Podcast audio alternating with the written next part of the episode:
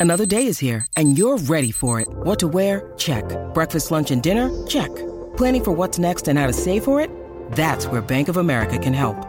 For your financial to-dos, Bank of America has experts ready to help get you closer to your goals. Get started at one of our local financial centers or 24-7 in our mobile banking app. Find a location near you at bankofamerica.com slash talk to us. What would you like the power to do? Mobile banking requires downloading the app and is only available for select devices. Message and data rates may apply. Bank of America and a member FDIC. When you need mealtime inspiration, it's worth shopping Kroger, where you'll find over 30,000 mouthwatering choices that excite your inner foodie. And no matter what tasty choice you make, you'll enjoy our everyday low prices, plus extra ways to save, like digital coupons worth over $600 each week. You can also save up to $1 off per gallon at the pump with fuel points. More savings and more inspiring flavors make shopping Kroger worth it every time. Kroger, fresh for everyone. Fuel restrictions apply. This is the story of the one. As a maintenance engineer, he hears things differently. To the untrained ear, everything on his shop floor might sound fine, but he can hear gears grinding or a belt slipping. So he steps in to fix the problem at hand before it gets out of hand. And he knows Grainger's got the right product he needs to get the job done, which is music to his ears. Call, clickgrainger.com, or just stop by. Grainger, for the ones who get it done. It takes a lot of ingredients to fix or build a car, like cooking, but without the frozen dinner easy way out. eBay Motors has 122 million parts. It's always the right fitment, so you can follow any recipe to a T. Whether it's a vintage Italian coupe that's classic like grandma's meatballs, or a German luxury car that's as complicated as Oma's rouladen, to cook up something great in the garage, use the eBay Motors app or visit ebaymotors.com. Let's ride. Arsenal 3, Everton 2. A desperately frustrating afternoon. Uh, well, certainly in my eyes anyway. I was talking to Rob before we came on air. And uh, he's not as, as downbeat as, uh, as I would suggest many Evertonians are today's performance. We'll get into the minor tie of that in one second. Um, but it's um, another defeat away at one of the conventional top six sides, albeit they're not that this season, which for me probably makes it a little bit more frustrating than it normally is. Uh, losing at Arsenal, we do have a horrendous record at Arsenal. We haven't won there since the mid nineties, um, but yet this isn't a traditional Arsenal side by any stretch of the imagination. Uh, and uh, Everton didn't come away with the result that we all hoped, wanted, and I think some of us probably expected, given the run of form we went into this game on. But um, as always, I think Rob, uh, just to start with an overview of the game, um, look on on our last uh, episode of me and you. Oh, and thanks so much for the suggestions you've given to us, by the way, on the Patreon page. Please keep those coming. Um, we'll, we'll we'll be going through them on our next show, which we're going to make regular and free um, in the next fortnight or so. Um, did, did we did we get suggestions for the name or something? We did. We got we got several several suggestions, which which I, will send to you, uh, and we'll go through them, Rob. Oh man, some of them right, some of them are some of them are really really good fun and uh, really creative as well. So uh, we'll get to them in due course. But yeah, I mean, a, a frustrating day for me, um, simply because I think this was nowhere near an Arsenal side that had anything really to threaten us um, with, with, with genuine threat. Okay, yeah, they've got Pierre-Emerick Aubameyang, who's in his years at Arsenal, I think has been wasted because I think he's a tremendous goal scorer. I think he's a tremendous striker. He oozes talent and class, and, and I don't think he's going to leave Arsenal having won a trophy there. Um, which is, I think it's sad for a player of his calibre to, to do that, and he's in his 30s now. Um, but nonetheless, he, he's been phenomenal for them. His goal scoring record's phenomenal. He scores goals all the time. He scored against us today. He scored the winner against us today. Uh, other than that, I mean, I don't think Arsenal were, were great shakes. I thought, on the whole, a, a, game between two sides that I think were, I don't know. I mean, not not the, the highest of quality. I thought the game lacked distinct quality. Yes, he was good when he uh, was given the opportunity to do so. He was given the opportunity to do so by some lacklustre defending from Djibril Sidibe in particular. Um, but just give us your overriding thoughts, Rob, before we get into the finer detail.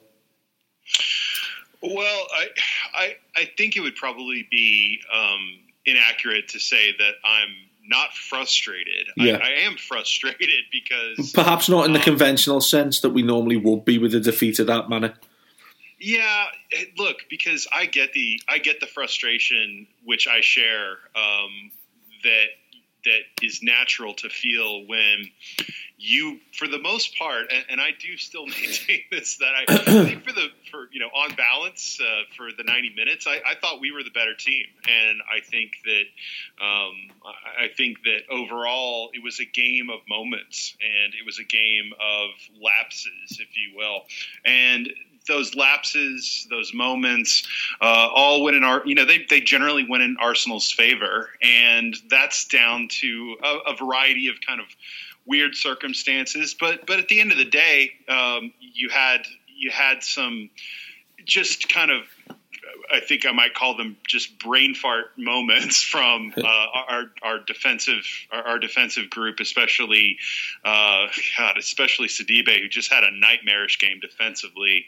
Um, you know, on on a few of those, uh, I, I think that the second goal, I, I would probably argue, was just a fantastic. Perfectly placed cross, and there's sometimes there's nothing you can do about those sorts of things. But you know, you get into the if I'm think yeah, I think I'm thinking of the second goal, or am I thinking of the first goal? I can't remember. The first goal, I think, was was the I'm sorry, the perfect cross. The second one was where we seemed to get caught caught napping there. Um, you know, on that on uh, where just the ball just cut straight through midfield. I think that was the one where David Luiz just had that perfect pass right through the heart of our, our midfield, which was just it was it was almost like the the the hologram version of we joke about we joke about uh, our backup keeper being the handsome hologram you know and i feel like that that was a moment in the midfield where the ball just went straight through um, everything uh, to, to lead to a breakaway goal. And and they took their chances. And conversely we were in an oppor- we were we had those moments in the game where we we scored kind of some weird goals and we scored that first goal in the first minute and and it was a, a relatively acrobatic kind of weird strange goal from Calvert Lewin and yet the kinds of goals that he's been scoring that have really built up his big big healthy tally over these last several months those are the ones that he missed today uh, the, the the ones right in front of net and and it just was kind of a weird day. Um, you combine that with I, I thought a couple of factors. I, I think one the fact that we had had a long layoff, um, I I think probably broke a little bit of that momentum a bit that, that we've been building up over the last uh, several weeks, um, and I think you saw that today.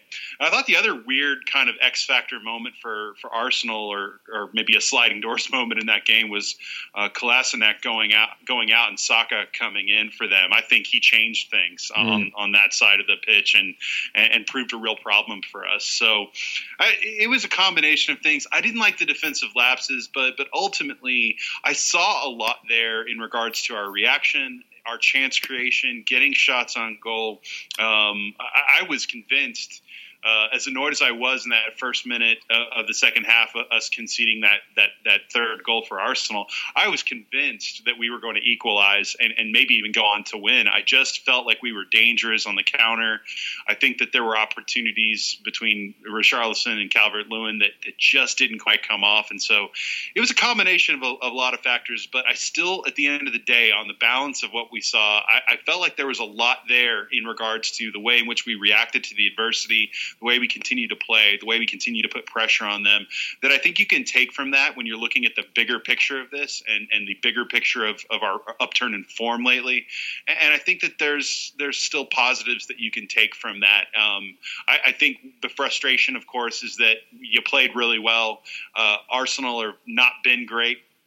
Uh, but they have guys that uh, that can have their moments that are dangerous finishers, and, and they and they did that today, and and th- that's just how it goes sometimes. And um, it was unfortunate, but uh, not getting the point, like we talked about, I think makes the the home game to United just that much bigger. Yeah, I mean, you, you look at the weekend in terms of how much damage it's done to uh, European aspirations. I mean, a lot of people are getting over an overreaction from this, um, saying that it's basically over now because we've lost this game to Arsenal. It's, it, that, that I don't think that's a trail of thought that anybody needs to go down. It's late February, everyone. Yes, I mean, and every, everyone gets freaked out about league league position in in you know, whether it's at Christmas or in February. And I, will grant you, league position means something, Dave. But I think we ought to be looking more uh, more at the points uh, differential at this point. I mean, we're at the end of the day, uh, it didn't go well this weekend. But I would argue that we're five points behind United with them coming to Goodison next, and and we, I'd also argue that if you want to be mad about this week, this performance, and say this is why we're not getting into Europe, um, I would counter with the with the notion not getting into Europe because we dropped two points at home to Newcastle that we shouldn't have dropped. We're not getting into Europe because we lost at home to Norwich. There are all kinds of reasons and, and moments and games that you can look at from this season that are, to me, far more damning uh, to to why we're not we may or may not get into Europe uh, than than today.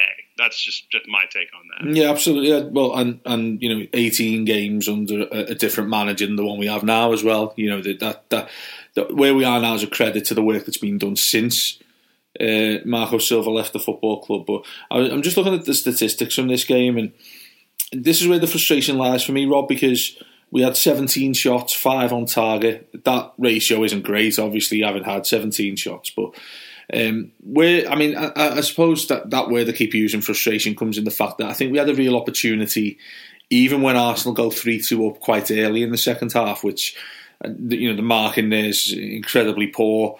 Uh, and and this is this is the sight that we've seen all season, and, and that's very much again it stands in stark contrast to how well Ancelotti and just before him Duncan Ferguson has done to this team. I don't think that can be praised enough, to be quite frank. But when you look at the chances we created in the second half, you've got Richarlison goes through pretty much one on one with Leno. There's a point where the ball from a, an unbelievable pass from Andre Gomes, certainly a couple of times, but this particular one splits the Arsenal defence. And I think if Richarlison maybe exerts himself a little bit more, he could get there ahead of Leno, who chases out of the Arsenal goal. Um, the, there are so many individual instances where we got the ball in so many good areas and yeah. failed to produce. And I, I, spoke about a particular game when we were last uh, talking, Rob, uh, the West Ham away one where I felt as if if we had a tiny bit more of a midfield presence, we might well, or we should have, and in my opinion, we would have gone on and won that game that we drew one all.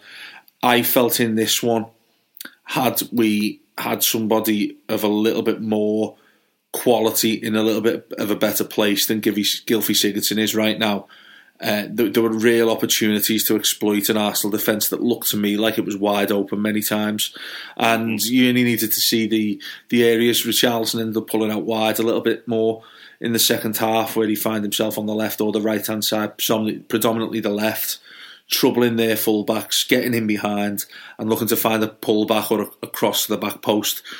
Behind them, I felt we struggled to really get Gylfi Sigurdsson and before him Alex Iwobi any closer to the front two. Uh, and, and I think that's going to be an ongoing issue for Ancelotti to, to look at, particularly away from home, supplementing those two players because they're brilliant at holding it up, they're brilliant at involving other players. I didn't see too many busting a gut behind them to get into the box. Um, there's there's two players I want to focus at at either end of the spectrum in terms of their favour with Evertonians right now. We're going to start with Gylfi Sigurdsson, Rob. And yeah. to me, Gary Neville, uh, if you watch the English coverage, ripped him apart. For I mean, there was a five minute, six minute spell in the second half where he'd give the ball away, he'd give away a stupid foul, he looked like he was running on empty. And I hate going in really hard on our players, particularly when they're down. But I mean, he's our record signing, Rob. He's only 30 years of age yes, his days might be numbered as an Everton player, and I'm sure he's one we'll be trying to offload this summer, um, not least for the performance that he gave today. But you've got to expect more. He's got to do more, and ultimately, that that's where you could probably understand Carlo Ancelotti going crazy on the sideline. Um, you know, there's other players like that in that squad who will be surplus to requirements, and I'm trying my best not to be knee jerk because some of them have uh, done a job recently. Some of them have risen to the fore and, and been able to, um, you know, get a decent recommendation from all of us when they finish playing. But that yeah. to me was an embarrassment from Gylfi Sigurdsson today. It's been coming. It's already happened in many people's opinions. But that to me was, for many as well, I think, a final straw in terms of whether we need him in this team any longer because some of it was really, really poor. Yeah, Gylfi Sigurdsson is. I don't think it's a knee jerk reaction because let's let's take a look at this from the 10,000 foot view of the entirety of this season. He's been really poor. He has not performed up to his billing. And you don't even need to necessarily mention the it's not even so much about the the record fee anymore. It's just that even if you just compare last season to this, the drop off has been just off of a cliff, and I still I, I don't know what to attribute it to. Um, I don't I don't have any issues with with Sigurdsson personally. I, he's always been a you know as, as from all indications a pretty stand up guy. Um, you know, the one thing that you could always count on with him before playing in the more forward positions is that you were going to get a shift out of him, even if he wasn't particularly effective. Well, now when when you move him back, now he's just not effective, and you're not getting much in terms of a shift out of him. And you know, some of that may be down to the fact that he's playing a position that's maybe a little foreign to him. I'm not sure, but I think all of us can recall at least a half dozen. It, felt like a, a half dozen times in the second half where he had the ball on his foot and you were waiting for him to make the right pass to to make the right decision and it just it never came off it was it, I, was amazed and almost shocked at how much he was just spraying balls in all weird directions and it just looked so aimless he looks lost out there and and i think that that, that you can say that he's been an odd fit from the time he arrived um, but you know this is he you know he's a player that looks like someone who was bought three or four managers ago, and and, and that's kind of what, what it is. And and and he his effectiveness, the idea of Gylfi Sigurdsson, the concept of Gylfi Sigurdsson, whatever that may have been, just no longer is the reality. And today was just another reminder at the worst possible time of of that fact. Um, I think what's I, think if if the manager comes in for potentially any uh, pushback today, and, again, I'm I'm certainly on my honeymoon with Carlo Ancelotti, and I'm not going to be too hard because I think he's still trying to figure out what he's got. But Gylfi Sigurdsson is so t- is very still very technically gifted player, and so he's the kind of guy that in training is just going to probably knock your socks off, and he's going to look good. And, and I think maybe Walcott's the same way. You wonder why there are certain types of yeah. players who, for whatever reason reason you just can't get out of the 11. I thought it was interesting today, you know, for all the, the, the, the talk about you know Fabian Delph, I you know he's not a very likable player or whatever. I he wasn't great today or anything, but at the moment at which you know Gomes comes in, I think for Schneiderlin, Delph Delph eventually comes out. I, I, was just thinking to myself, I would have rather seen Sigurdsson come out uh, for you know for Moise Kean instead. Yeah. Uh, I, I, didn't understand, given what he was not delivering and what you know all of the just general lack of contribution. I, I didn't understand what was keeping him on the pitch and what the idea was. Now going back to kind of the original I thought that you had there, Dave, about you know if we could have had even just some you know average midfield display today, what does it look like? Well, I think that I think if Andre Gomes starts this game, we probably win um, if, if I may oversimplify things. But just on the just based on what I saw today, he he was he was a level above, and it's I don't know if it's a, a testament to him or an indictment of everyone else that the guy comes back after months yeah. off with a horrific career threatening injury and easily slots in and looks you know absolutely class compared to everything else around him. Um, at the end of the day, uh, and you and I talked about this when Gomes is ready to start, which I now anticipate based on the, the comments after the game from Ancelotti, is going to be next week. Um, I, I, don't think that this is something you need to over to, to think about too too hard, right? It's got to be it, it, should be Gomes and, and, Schneiderlin, right? I think that's the most that seems to be the most logical pairing there uh, to get us through to the end of the season. Um, pick whatever four you've got. I imagine it's probably Bernard on the left. Um, if Walcott's fit again, it's him on the right. And Sigurdsson doesn't factor in at that point, you would think, but he has a way of sticking, and it's just it's a disappointment. He's going to be really hard to move. It probably takes the form of some sort of loan move that's kind of you know that that that's still going to cost us plenty but it, it, does feel like as long as he is around and available for selection it's going to potentially be an issue in terms of, of, of games like this. And and there's just not been enough quality shown in and I know he's had a bit of an uptick lately but there's just not been enough quality shown on the whole of the season to justify Sigurdsson being part of things moving forward next season um, we, I have punted for some questions, which we'll get to in a second. I just want to pick you up on that point about um, the, the, the Gomes role in this side now, and it was absolutely fantastic to see him come on. He ran the show. He gave Arsenal's midfielders all sorts of problems.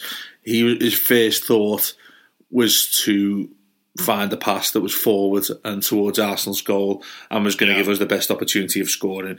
Um, and I think the point you raise is really interesting, Rob, and I think it's probably the pivotal one to take from this podcast is, you know, how much of an indictment is this on the rest of the team that he can come in and pull out a performance like that, given the issues that he's had physically for this season, and he shows up like, shows up like a new penny and puts them all to shame.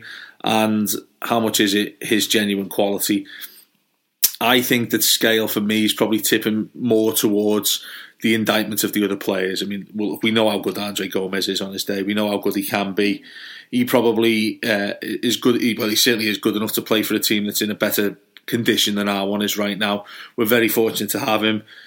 All of the usual things that have almost become cliche with him since he arrived at Goodison last season, but the other, the other, the rest of them. I don't understand how you can be around somebody like Gomes or watch him or um, you know see his, his previous performances before in a blue shirt and not at least try not to replicate it, of course, not because they're different styles and types of players that we play in the midfield area, but is it, uh, why is it so difficult for the rest of them to have that intuition that, look, we need to get a goal in this game? The best chance we've got that is by making passes towards the direction of the Arsenal goal. It's such a basic thought, and I think it's such a basic pro- uh, prospect and process yeah. for these guys. But yet, when I see balls fired into the strikers, you know, the, the brilliance of holding up. Calvert Lewin and, and Richarlison have got to be two of the best aerial threats in this league. And I'm not just talking about threats on goal, but in terms of winning the ball when they're up against big, burly defenders yeah. who are physical with them, they'll try and batter them and bully them. Richarlison and Calvert Lewin are just complete nuisances to these people and they'll fight for everything. I don't understand why our our first thought and our first ball is when, say, Fabian Delph or Morgan Schneiderlin get it, and it's not. Let's turn it round the corner. Let's get Arsenal on the back foot running towards their own goal. That only happened consistently when Gomes come on. Now you can't mm-hmm. tell me that, and, and it's an it's an age, it's it's almost becoming an age old argument with the rest of them in that midfield. But I can't understand why when Fabian Delph gets the ball fed into him by Mason Holgate or Yerry Mina, that he's not on the half turn looking for somebody to spring the offside trap against Arsenal, who generally play with a higher line, and and the, our best opportunities in that second half to score an equaliser were balls in behind that that really difficult space where you know, Manchester City have become masters of it between the central defender and the fullback. Uh, mm-hmm. it, it, was how Richarlison nearly scored towards the end. It was how he got in a couple of times when he was he, the, the, cross that Calvert Lewin should put in. I think Sidibe crossed it or Bernard, and he's at the back post and it just goes wide of the goal. All of those things, I think, come so naturally to a player like Gomes, who's somebody that gifted and technically gifted. He's able to pull off those those passes just with effortless, effortlessly.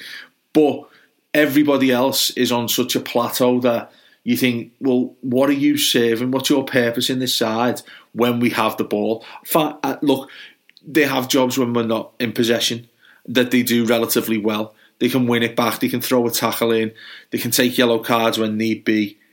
But when we have the ball, and for which we have 49% possession today, uh, which is probably a lot higher than what we've usually had at Arsenal, conventionally had at Arsenal. Why don't why can't they use it so effectively, Rob? Like somebody like him who's been crocked for the best part of four months and comes back in immediately has that impact and he's probably still what 60 70% fit right now. I'd like to know that answer and i'd like to know why even with somebody of Ancelotti's experience that that doesn't seem to be the natural thought process of any of them. Yeah I, i'm i'm certainly not i'll just go ahead and say I'm certainly not smart enough to answer a question about yeah. like that in terms of why. Well, I don't think like, there is an answer, Rob. I? I, I genuinely, I don't think there's an answer to that, other than the fact that they're simply not good enough. Though. Yeah, they're not good enough. Well, it, look, it's again. I I've always viewed. I try to look at this game, this sport, and really every season as an opportunity to learn. Whether it's whether it's when things are going well or when they're not going so well. Uh, I think that the best. I think that the, the elite clubs are those that are able to take games trends, uh, spells where a player like Gomes, for instance, is out, uh, giving them an opportunity to see exactly what they do have, and more importantly, or just as importantly, what they don't have in, in certain positions. Um, I think this has been incredibly informative. Um, what what we've seen or not seen from this group while Gomes has been out. Um, I, I would also say though too, like it sounds kind of crazy to say this, but this is also just I know it was 30 minutes, but this is as effective as I've seen Andre Gomes look in a, you know in a lot of ways. Uh, and, and I don't mean that he's obviously he's had some some very good games for us, but um, I think that he seems like the exact type of player that will be unleashed in a system like like this. And when I say a system, uh, maybe it's le- less about the system and more about this just the general manager's um, preference for um, you know not thinking on the ball, getting a ball forward, you know, using your instincts, using your mind, you know. Andre Gomes has all of those things. And we talked about this on our big podcast over the weekend, which was, you know, this season can really turn based on what the impact of Andre Gomes is. And coming into, and we talked about, you know, how Ancelotti has kind of elevated some of these players. Some of them are showing that they've got more, uh, and others are showing that they don't. And Andre Gomes looks like someone who, in many ways, you could argue that just like, and God naming five or six other players, was probably a bit restricted under the way Marco Silva set up, the way he played, the maybe overly planned sort of uh, setup that he had, uh, giving every player 10 pages worth of notes about what they needed to do positionally each game. I, I think G- Gomes's natural talents, natural brain for this game um, should thrive in a system like this. And today, he was put in a relatively low, you know, a relatively low pressure situation of saying, look, you're not starting today, but go out there and give us 30 minutes of just you being you. And, and I think you saw that today. Um, I, I as far as as far as what we've got, I, I, I think that'll be really interesting because if we get into Europe, um, some of these midfielders are still going to be around um, because you need you need to make numbers, and I understand that. But um, I, think that it's pretty clear that if going into next season, that if you told me that Andre Gomes was one of our starting uh, central midfielders, that you'd, you'd be pretty you'd be great with that, right? You, have paid for him, Mm. you've invested the time, you've invested in his rehab. He's he's settled in at the club. That's great. But the question of who that second person is, uh, that's that's going to be the question of the summer for me. We talked extensively, Dave. It, you know, it, it's almost become an Everton tradition every summer to talk about the striker that we're not going to sign or Yeah. that we want to sign, right? But I don't think that's where the money doesn't seem to need to be to go there, right? It's it's got to be another central, either either another central midfielder or you have faith based on everything that you've learned from you know the medical staff and and in consultation with the player you you feel like Gbamin is going to be fine. Uh, that this season was an aberration. His previous fitness record had been pretty stellar before he came to Everton because that's the most Everton thing ever. Uh, and you decide that, hey this season was an aberration. It's a write off uh, just like uh, Gomes had time out and he was able to completely heal uh, you know Gbamin will come back and it'll be fine. Having said that, I still think that no matter what, you're still going to invest in that position, and I think that that has got to be something that that is addressed uh, along with the the right back position, whatever form addressing that takes, um, and obviously, you know, getting another center half in. Uh, they're, they're, the, the holes are relatively obvious at this point, but as we've seen, it's been. You can look at this in one of two ways. You can look at the form that we've suddenly taken, uh, the form we've suddenly caught um, in terms of, of this ascendancy that we've seen over, since Ancelotti took over, and you can say, "Hey, we've done this without a really good. We've done this with like a relegation level midfield, right?" Um, and, and you can say to yourself, God, if you just put two competent midfielders out there, they don't even have to be spectacular. Um, then what can we do with that? Um, I think that right there is is is the opportunity, and I think we have begun to see that that guys like guys like Delph, guys like Davis to a certain degree. I mean, th- their futures are, are really up in the air at this point, and and and even Schneiderlin Schneiderlin's future is up in the air every day he wakes up, uh, you know, on Merseyside. I mean, I get that. but, uh, th- that's going to be the big question, and and I think today was a day where you saw um, you saw all of that laid bare. You saw what what a quality midfielder looks like and the impact he can have, but you also saw the gaps of not having him uh, having good midfield good midfield play both attacking wise and defensively at times when uh, you're playing a team who may not be on their top form but still have guys that can finish plays, guys that can you know on their day score goals and that's that's what we were missing that was a that was a big part of what we were missing today. I'd also argue, by the way, we were probably missing goals that should have been scored as well. But what encouraged me was that we created chances, whereas we're so used to seeing these games kind of you know teeter out. Yeah, uh, we go down goal, go down two, and we just kind of give up and we don't create anything. So again, positionally, like you said, it, it's frustrating that that that uh, certain guys have not been able to step up. But I also think we've learned a lot, and I think that that it charts a course for us going into the, this next stretch of games with a healthy Gomes, and obviously beyond into next season. Mm. Just a couple of points I want to pick up there, Rob. I mean, you mentioned Gomes there going on on sixty and just being told, "Listen, you just do you, you just do what comes to your mind and naturally." Just try and express yourself. And he looked like he enjoyed that. I think there was a 50 50 that he had. I'm going to say it was with Granit Xhaka. And it looks like it, you know, one of the like pair of them weren't happy at first, and he just turns to the camera. I think because he's just skinned two of their players, and he just has this sort of really wry smile on his face where it looks like he's been just a little bit naughty, and it's because he's he's just ripped two of their players apart, and and they, their only answer is to foul him. He, he's an absolute gem, and if we get the right people around him, he's going to flourish even more. Which I think is a real positive to take from today. It was lovely to see that, and I think there should be time for a little bit of sentimentality about him being back in this uh, Everton team, given the uh, yes dreadful few months he's had. I think it's it's perfectly reasonable to state that, even though we've lost the game. Second point I want to make is yes, I feel that this, and many people have uh, pointed this out to me on Twitter tonight, and, and I don't agree with this notion that this was typical Everton, that we've had an opportunity to capitalise on a situation yeah. that could really fall in our favour if we were to get some results. And perhaps, yes, we fall into that trap of feeling, oh, you know, this could be a big time for us. And but look, they've failed again. On the surface, absolutely, I will say, if you've not watched this football club for for years and just known about the results. This looks like one of those games. I completely get that.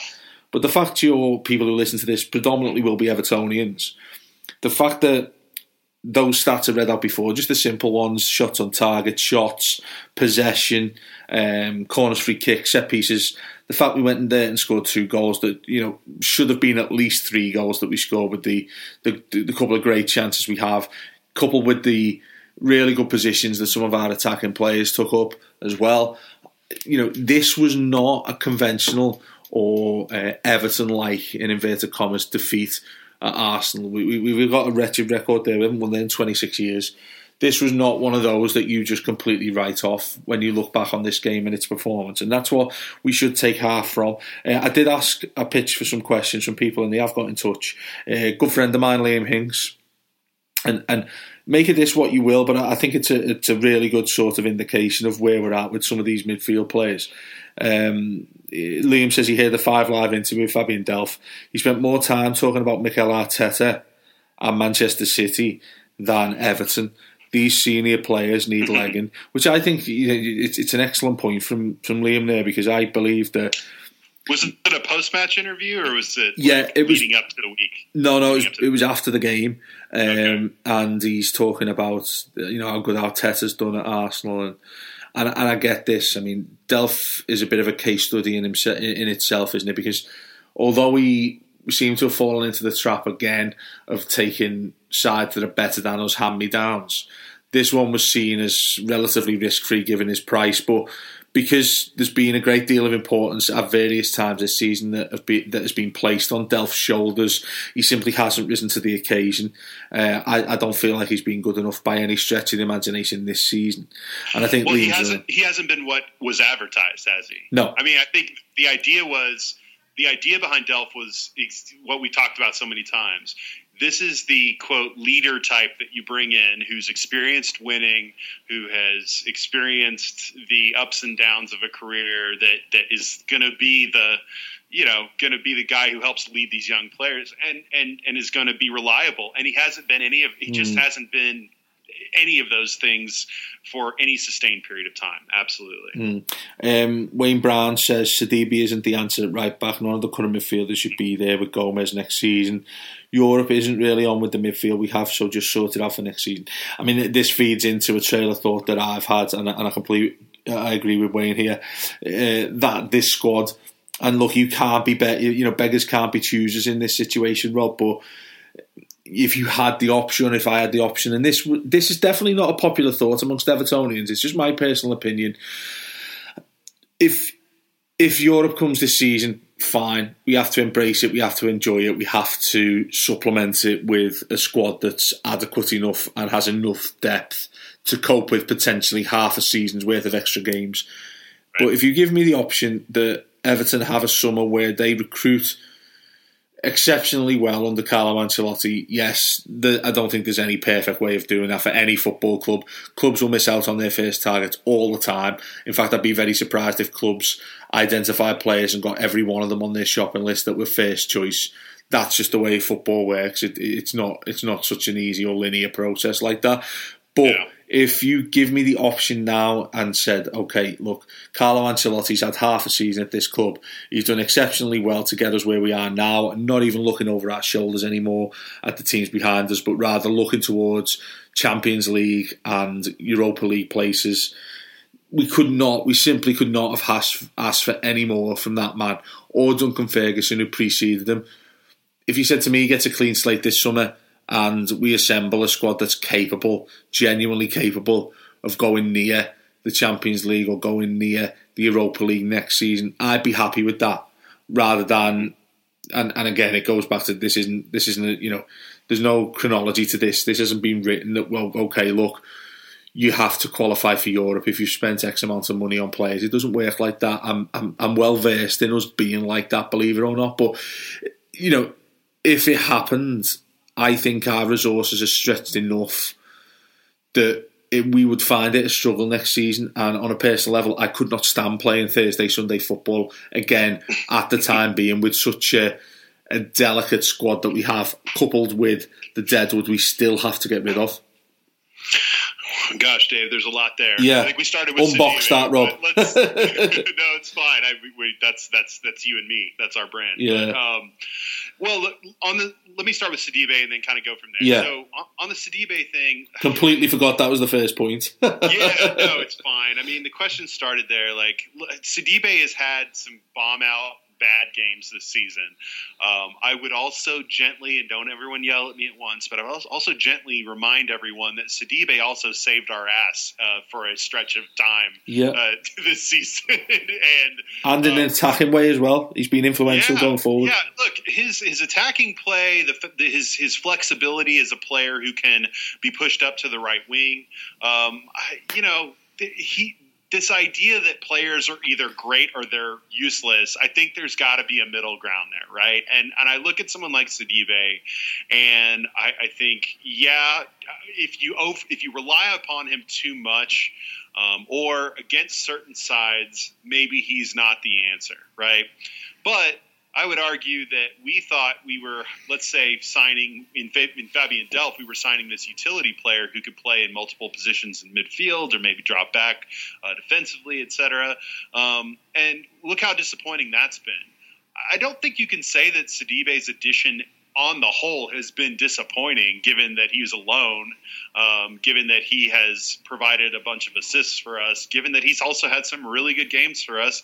He's just had some really bad, he's had some stinkers too.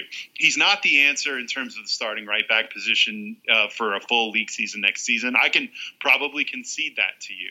But I would also say that for this faction out there that think that has somehow elevated Jonjoe Kenny just because he's been gone and somehow his absence has made hearts grow fonder in that regard, I'd tap on the brakes on that a little bit. Now we might bring him back, but I, I don't know that that he is just suddenly the answer because he's having a half decent season in the Bundesliga at this point either. I think that I think that the solution is most likely an external solution at this point.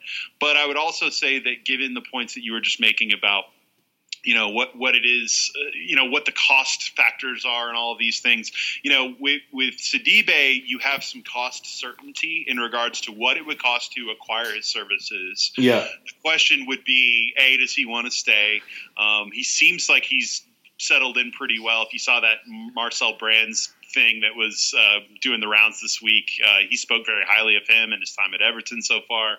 Um, you know, I don't think. I think if we're in Europe next season, I think there's a lot of value to having a guy that can play multiple positions and be on his day pretty effective. I, I think there's some a good argument for keeping him around.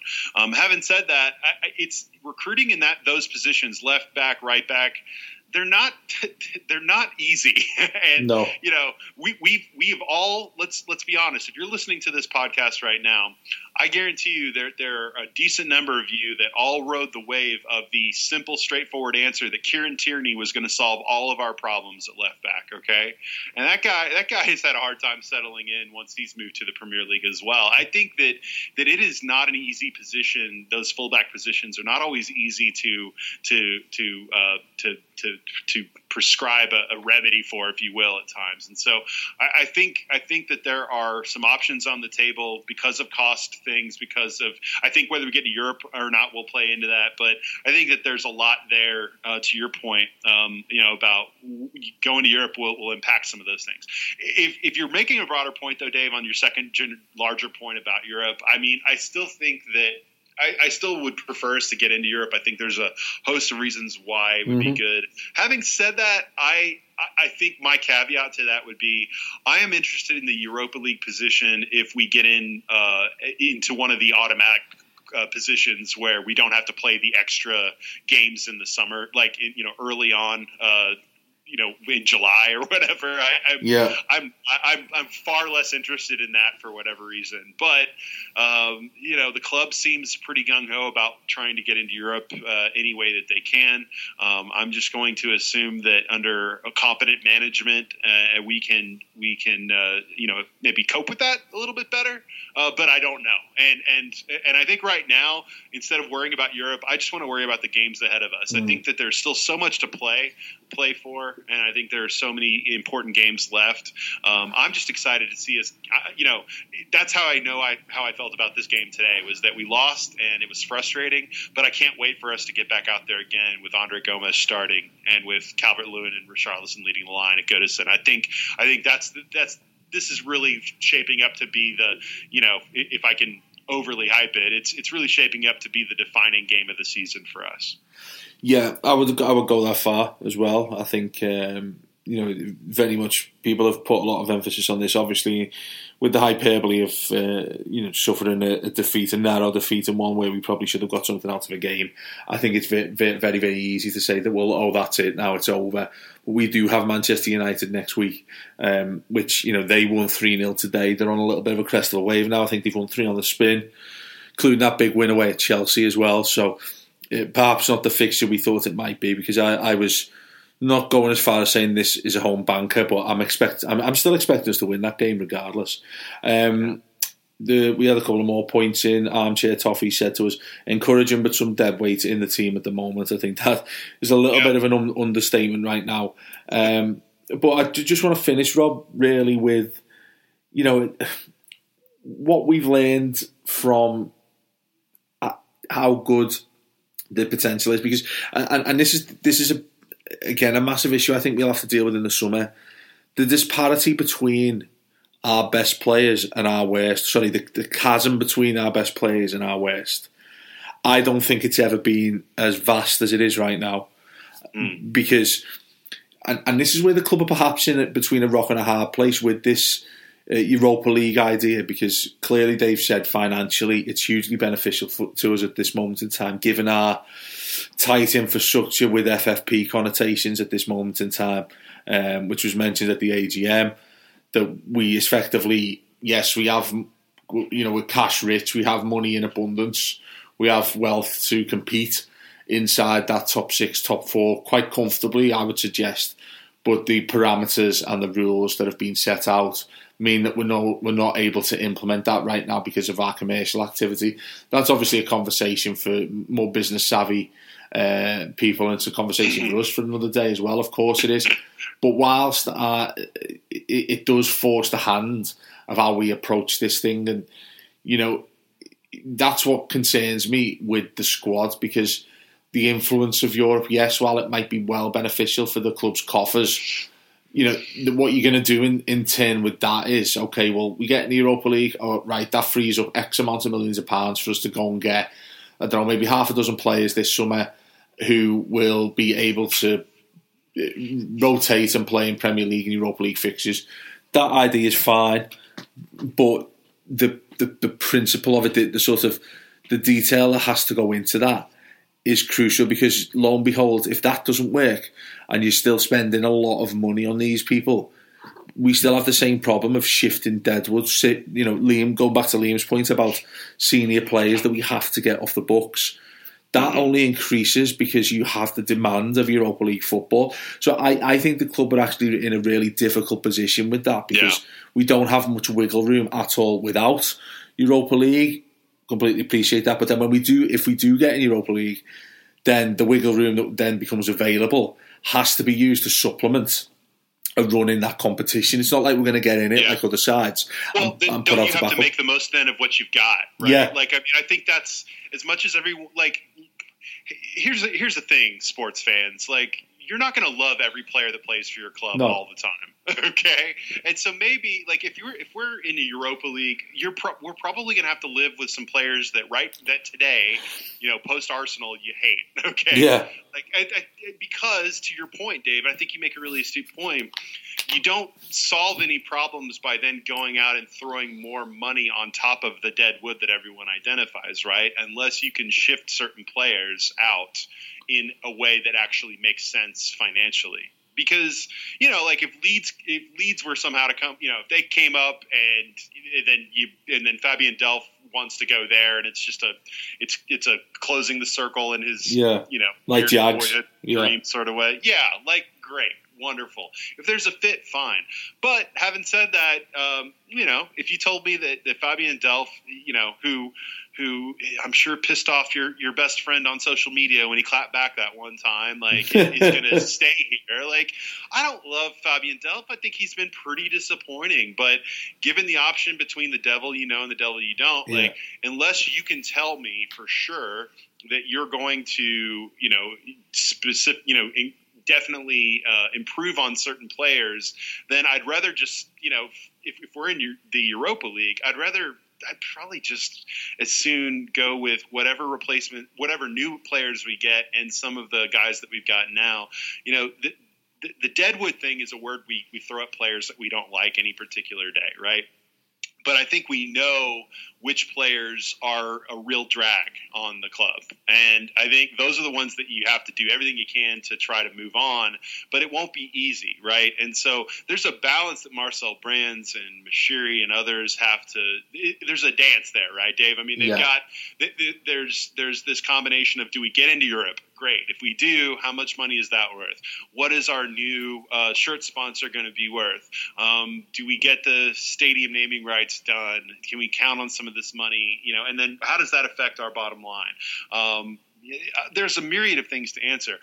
I still lean on the idea, though, that what Everton need is not bringing in eight new players. What they need is to bring in, you know, three to four impact players at key positions, um, as opposed to because I think it's a quality. And I know it sounds easy to say that, like oh yeah, quality versus quantity. Yeah, you know, duh. But I, I think it, it, really is true in this case. Uh, we've got quantity all over the place. Like I think we need some difference makers, um, and and if, and if bringing in some of those makes it easier. Um, you know, for instance, if you told me next season that Morgan Schneiderlin was still going to be here, I don't hate that. Um, I'd rather Delph go. I'd rather, you know, I think we probably have to have the uncomfortable conversation about Tom Davies going out on loan at some point. But you know, I don't have a, pro- a huge problem with Schneider no. staying.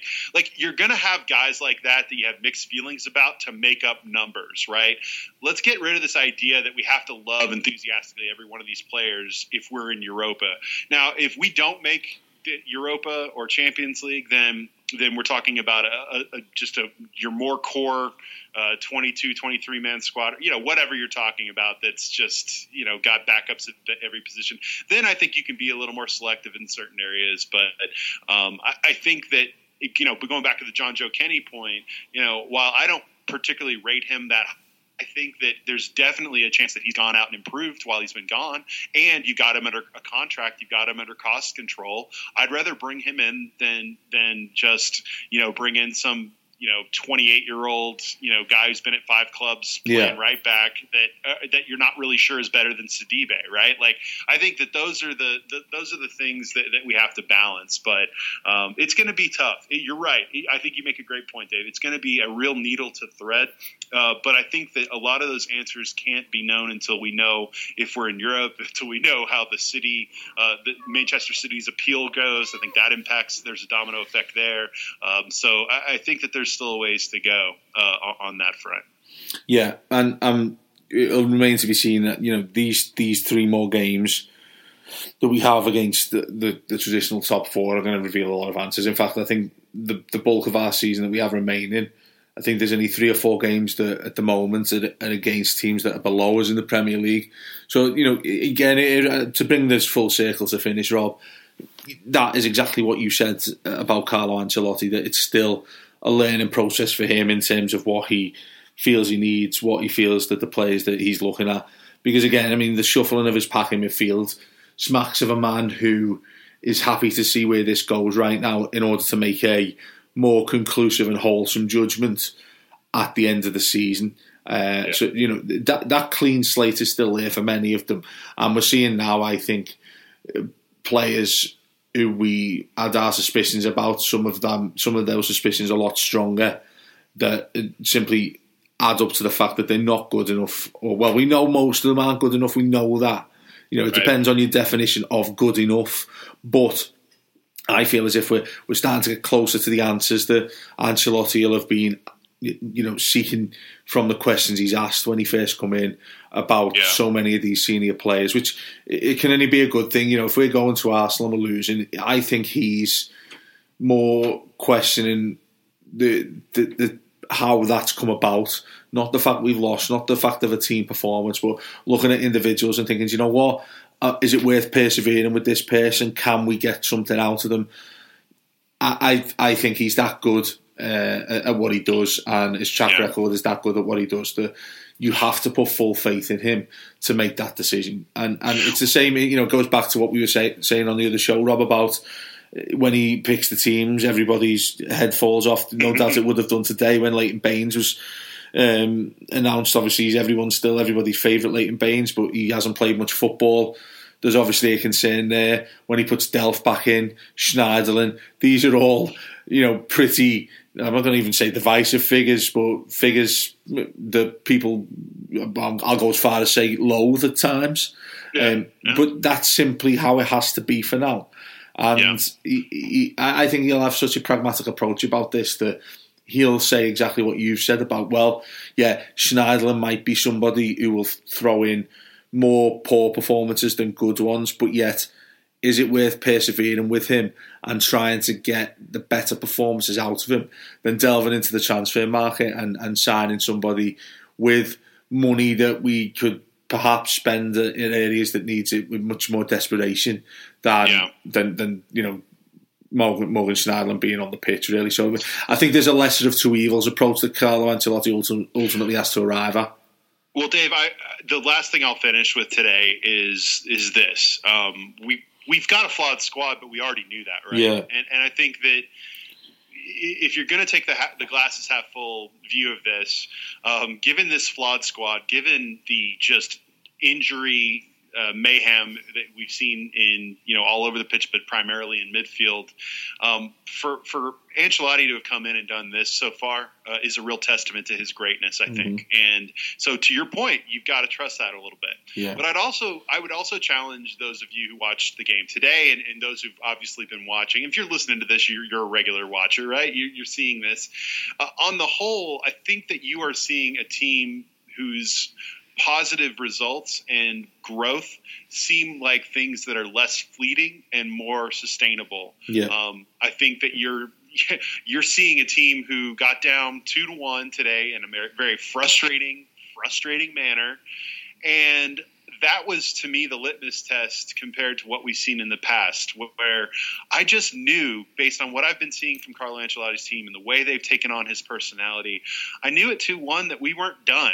Uh, now, granted, I, I said, well, you know, I said this on Twitter. We might give up another goal too. So, you know, but I think we've got more goals in us. You know, the fight is there, and the difference now is that not only is there fight there, and some resiliency there. Um, but we've also got players who have evolved to the point where we're not relying on one guy to bail us out. And it's not Richarlison alone, and it's not Calvert Lewin alone.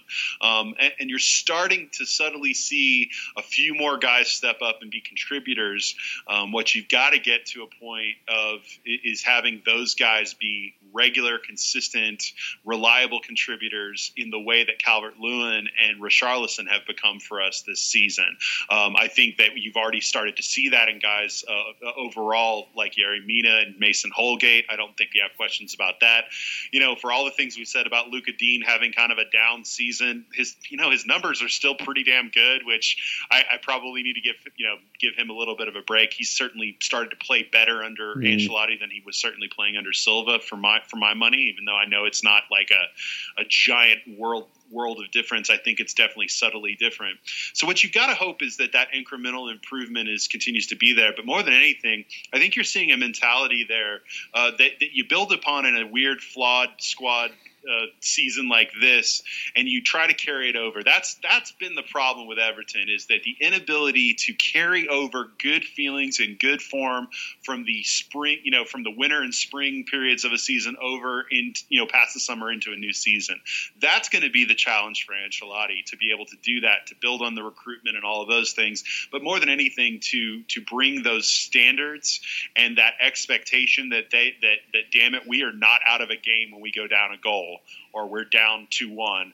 Um, that that expectation, that that those lessons and that ethos, whatever you want to call it, that's what has to carry over. And to me, that's more important than any single particular addition that we're going to make uh, in the transfer market. Um, so, in, in that lens, man, I'm excited to see uh, an addition of quality like Andre Gomes added to this mix to see what we can do now.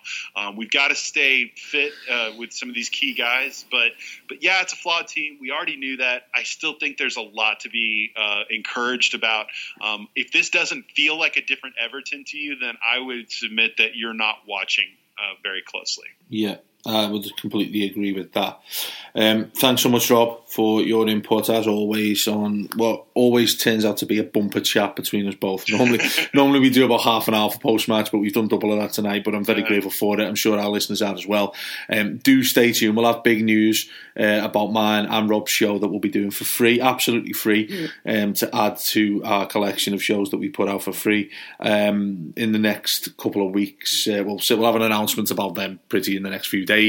But um, first of all, for first and foremost, we need to find out a name for that show. So do send your suggestions, as many people have on the um, subscription episode that we've done recently as well. Don't forget it's patreon.com forward slash the Blue Room Extra. If you want to get involved in all of that, there's more than 20 hours of content every single month, pretty much on a daily basis for the poultry cost of around four pounds, uh, but it's in Rob's money, so that does fluctuate every now and then based on Brexit news and uh, Donald Trump's latest escapades.